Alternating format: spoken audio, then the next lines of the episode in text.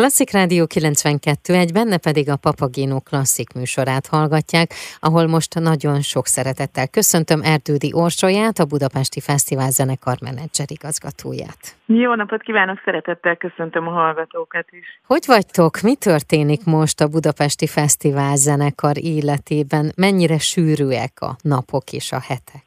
Hú, nagyon sűrű napok állnak mögöttünk és előttünk, és ez egyben örömteli is, hiszen hamarosan hétfőn hajnalban egy hosszú európai turnéra indul a zenekar, és ez még mindig olyan jó érzés, hogy lehet utazni, és külföldön is lehet koncerteket adni, de ami még izgalmasabbá teszi ezeket a napokat, hogy most jelentettük be a zenekar 2023-24-es szezonját, sajtótájékoztató keretében, hamarosan indul a bérletvásárlás, és hát ez egy nagy ünnep minden mhm. alkalommal, minden évben egy zenekar életében, amikor a közönségének, támogatóinak bemutathatja, hogy mivel készült a következő évadra. Így van, erről mindjárt beszélgetni fogunk, de amit még fontos szerintem megemlíteni, hogy a 40. születésnapját ünnepli a 2023-24-es évadban Budapesti Fesztivál zenekar. Hát ez valami egészen elképesztő egyébként, hogy így ezt megéltétek, és hogy mennyi minden van mögöttetek, és mennyi minden van előttetek, és hogy 40 évesnek azért jó lenni ebből a szempontból, ugye? Fischer Iván azt mondja, hogy 40 után kezdődik az élet, és hogy mi is rengeteg új dologgal készülünk majd a következő évtizedre. Azt nagyon jó megélni, hogy 40 év alatt, amiből én 12 éve dolgozhatok együtt a fesztiválzenekarral, mennyi minden történt az együttes életében, és hogy a mai napig a fesztivál zenekar egy nagyon fiatal zenekarnak számít uh-huh. nemzetközi viszonylatban, viszont rengeteg eredményt tett le az asztalra, eljutott a világ legnevesebb koncerttermeibe, legimpozánsabb fesztiválokra, és a tavalyi évben az év zenekarának uh-huh. választották. Ez 40 év alatt elég sűrű. Én próbálom mindig megfogalmazni, hogy vajon mi lehet a titka, és visszagondolok arra az időszakra, amikor még nem dolgoztam a fesztivál zenekarral, de természetesen csodáltam és figyeltem a munkáját, és jártam koncertekre, mindig az volt bennem, hogy ez egy rendkívül innovatív, kreatív együttes, ami folyamatosan egyéni utakat keres, és mindezt egyfajta maximalizmusra való törekvéssel párosítva, talán ez lehet az egyik uh-huh. titok, ami miatt 40 év alatt ilyen magasra jutott a fesztivál zenekar. Itt gondolsz mondjuk az autizmus barát kakaó koncertekre, titok koncertekre, zenei maratonokra, vagy esetleg a Midnight Music koncertekre?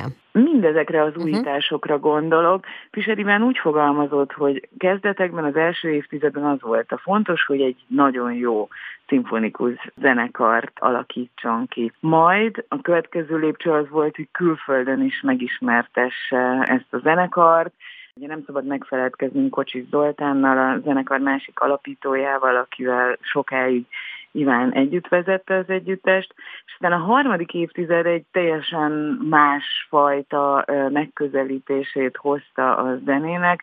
Előtérbe került a közönséggel való kapcsolattartás, tulajdonképpen egyfajta közösségépítés, nem csak Budapesten, hanem az egész országban, Magyarországon, és ekkor kezdődtek el a legkülönbözőbb koncertformák, edukációs programok, partneriskolai program, illetve elindultak a közösségi hetek, amelynek négy lába van, ugye a templomi koncertek, a zsinagóga koncertek, az idős otthonokban adott különböző programok és a Zenevár elnevezésű interaktív mesés zenejátékunk. Ezekkel a programokkal azóta is évente legalább két héten keresztül járjuk az országot, ingyen adjuk a zenét ajándékba azoknak a közösségeknek, akikkel találkozunk.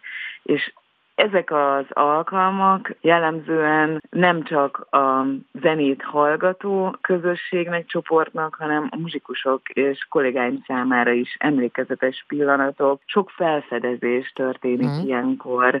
Olyanok, akik egyébként nem járnak komoly zenei koncertre, ráébrednek a, a zene szépségére, a zene varázsára, közelebb kerülnek hozzá, Ilyenkor van időnk beszélgetni a program látogatóival, és most kapcsolatok is kialakulhatnak, kapcsolódások. Egyfajta missziónk, hogy építsük ezt a közösséget az ország minden pontján. Mivel készül akkor a zenekar az idei, vagy hát a jövő évi évadra, 2023-24-es évadra? Azért itt is rengeteg, rengeteg minden is újdonság lesz. Rengeteg újdonsággal készülünk, ha néhány vicces dolgot mondhatok. Kiszámoltuk, hogy a 40 év alatt 16.042 liter kakaó fogyott a kakaó koncerteken. Uh-huh. És folytatjuk ezt a hagyományt, további liter kakaókkal szeretnénk megajándékozni az új évadban is a közönségünket, a kicsiket, illetve az is egy érdekes szám, hogy 40 év alatt közel 2 millió kilométert utaztunk. Nemzetközi utazások sorát is folytatni fogjuk. De hogy budapesti koncertjeinkre koncentráljak, és erről mondjak néhány izgalmas információt.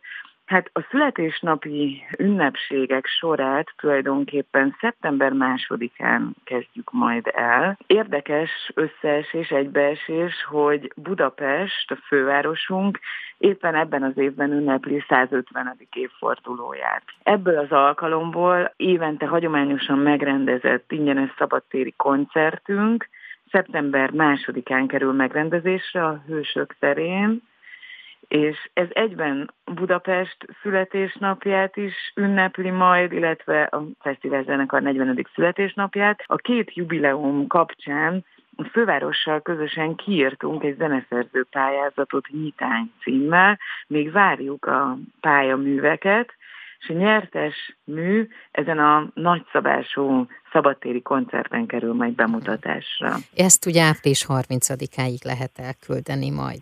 Pontosan így van, még másfél mhm. hónapjuk van zeneszerzőinknek, hogy gondolkozzanak azon, hogy mi lesz Budapest nyitánya, ami aztán a későbbiekben nagyon sok alkalommal fel fog csendülni különböző események apropóján. A születésnapi eseményeknek mindenképpen az egyik, vagy az csúcspontja az a karácsonyi koncertünk lesz december 26-án, hiszen 40 évvel ezelőtt éppen ezen a napon alakult a fesztiválzenekar. A kongresszusi központban rendezzük majd ezt az ünnepi hangversenyt. Ugye korábban, 40 éve a Zeneakadémia nagy termében indult el a fesztiválzenekar élete pályafutása, és a Zeneakadémiával azóta is nagyon szoros kapcsolatot ápolunk, több érletünket tartjuk a Zeneakadémia gyönyörű nagy termében. Egy újdonság, egy újítás lesz ebben az évadban. Lesznek olyan bérleteink, amelyek csak a műpában zajlanak majd, az összes koncert, ami a bérletben található, a műpában kerül megrendezésre, illetve lesznek olyan bérleteink, amik csak a Zeneakadémiába szólnak majd. Korábban jellemzően inkább kevert bérletek voltak, uh-huh. ez azt jelenti, hogy voltak benne műpabeli és zeneakadémiai beli előadások, és természetesen ezt is megtartjuk, hogyha valaki ezt szeretné megvásárolni. De hogy visszaugorjak az évad elejére. Igen. A nagyszabású szabadtéri koncert után egy opera bemutatóval készülünk közösségünknek. Minden évben a műpával közösen bemutatunk egy operát, ami idén egy gyönyörű, romantikus francia opera lesz, Debussynek a Peleas és Melisande uh-huh. című operája. Világsztárok énekelnek majd a műpa színpadán, köztük például, hogy csak egy nevet emeljek ki, jön Patricia Petitbon. Ó, uh-huh. hát ez szerintem ez a név biztos, hogy már csak azért is, hogy őt hallhatják a színpadon, a közönség biztos, hogy érdemes lesz elmenni. A Papagino Klasszik műsorának a mai vendége Erdődi Orsolya, a Budapesti Fesztivál zenekar menedzser igazgatója. Meghirdette 2023-24-as évadát a Budapesti Fesztivál zenekar. Ebben a különleges kétrészes interjúból álló sorozatban, amelyet mostanában indítottunk el, hétről hétre jelentkezünk és sorra vesszük a hazai szimfonikus zenekarokat, és egy-egy aktualitás köré fűzve beszélgetünk a zenekarok vezetőivel. Már is folytatjuk. 40. születésnapját ünnepli a 2023-as, 24-es évadban a Budapesti Fesztivál zenekar. Varázslatos koncertekkel, vadonatúj bérletekkel, változatlan minőségben és lelkesedéssel várják közönségüket a jubileumi évadban is a közösségre hangolva. Fischer Iván saját álmát váltotta valóra, amikor 1983-ban Kocsis Zoltánnal együtt megalapította a Budapesti Fesztivál zenekart. A jubileumi évadban, azaz a 2023-24-es évadban Debussy, Pélász és Melizon című operáját rendezi meg, emellett Lisztet, Bartókot, Rachmaninovo-t és üdítően sok Brahmsot vezényel majd. Kompaszió című koncertjükön Bach Máté pasiójának részleteivel váltakozva hangzanak el különböző műfajú zeneművek a világ húsba vágó problémáira reagálva. Az évad egyik fénypontja pedig Bartók, a csodálatos mandarinja a Duda Éva Társulat közreműködésével. Mindezekről Erdődi Orsolyával, a Budapesti Fesztivál zenekar menedzser igazgatójával beszélgetek. Folytassuk. És mivel készültök még, mert akkor lesz opera bemutató, de én biztos vagyok benne, hogy lesznek még olyan koncertek, amelyek mondjuk, ahogy ti is fogalmaztok, ilyen különleges égköve lesz az évadnak. Több ilyen égkő is van. Nekem nagyon kedves lesz az idei Európai Hidak Fesztivál, amelynek fókusza idén Róma lesz. Ugye ez egy olyan fesztivál, amit sok éve megrendezünk a Műpával közösen, és mindig egy-egy országot, illetve az utóbbi időben egy-egy várost állítunk középpontba. Én nagyon szeretem Rómát, éltem is ebben a városban, nem ezért esett természetesen a választás Rómára, de örülünk és várjuk, hogy itt üdvözölhessük a Santa Cecilia zenekarát, és a fesztivál zenekar is ellátogat majd az évad során Rómába, hiszen ez egy ilyen csere fesztivál. Ide is jönnek a művészek, és mi is elmegyünk oda, de ami a budapesti közönségünk számára izgalmas lehet, olasz zeneszerzők szebbnél szebb műveit hallgathatják majd a műpában még szeptemberben az opera után. Egy másik égköve az évadnak tavasszal, a nagybőti időszakban, tehát egy év múlva mondhatnám, a Kompasszió projektünk lesz, amelyet Fischer Iván úgy mesélt el, hogy Bach Máté Passióját játsza a zenekar. Ez a kerete a koncertnek tulajdonképpen, de Jézus szenvedés története mellett együttérzésünket fejezzük ki más áldozatokkal is, más népek szenvedés történetét is bemutatjuk. Ezt úgy kell elképzelni, hogy a Máté Passiót megállítjuk, megakasztjuk majd, és jön majd egy kis klezmer zene. Uh-huh uh-huh. vagy egy kis örményzene. Attól függ, hogy éppen mik lesznek az aktuális elmesélendő történetek. Uh-huh. Na és aztán érkezik szintén egy csodálatos mű, Bartuknak a csodálatos mandarinja. Igen, visszaugrunk, megint kalandozok a hónapokban és az évadban.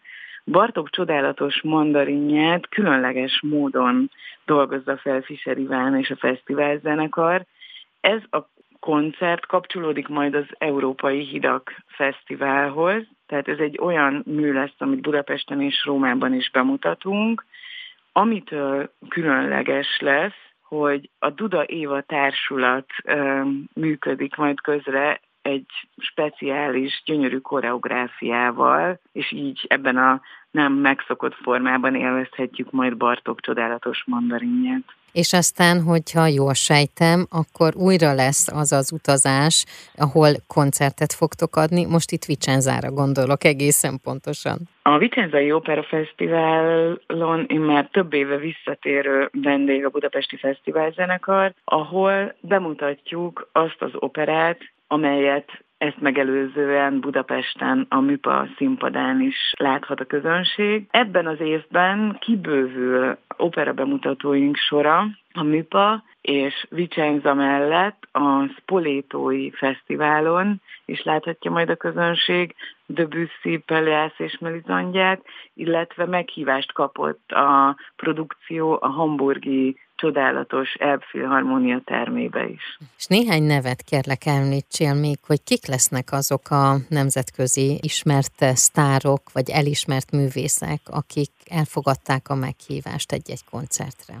Úgy gondolom, hogy a jubileumi évadban bővelkedni fogunk a világhírű karmesterek és szólisták sorában. Fischer Iván mellett első vendégkarmesterünk Takács Nagy Gábor továbbra is vezényli majd a Zeneakadémián a sokak által nagyon kedvelt Haydn Mozart sorozatot, és itt lép majd fel Gerard Korsten is, amely koncertnek a szólistája Várjon Dénes lesz. Uh-huh. Nemzetközi karmesterek között megemlíteném még talán Pávol Jervit, aki nagy örömünkre újra visszatér a fesztivál zenekar élére, és egy izgalmas programmal, mondhatnám, hogy északi, de nem teljesen északi, hiszen Tür, Schumann és Sibelius műveit vezényli majd. Újra jön hozzánk a fiatal izraeli karmester Lahav Sáni, és hogy szólistákat is kiemeljek, elindul egy Brahms sorozat Brahms összes szimfóniáját és versenyműveit bemutatjuk négy koncert alkalmával, ugye hiszen négy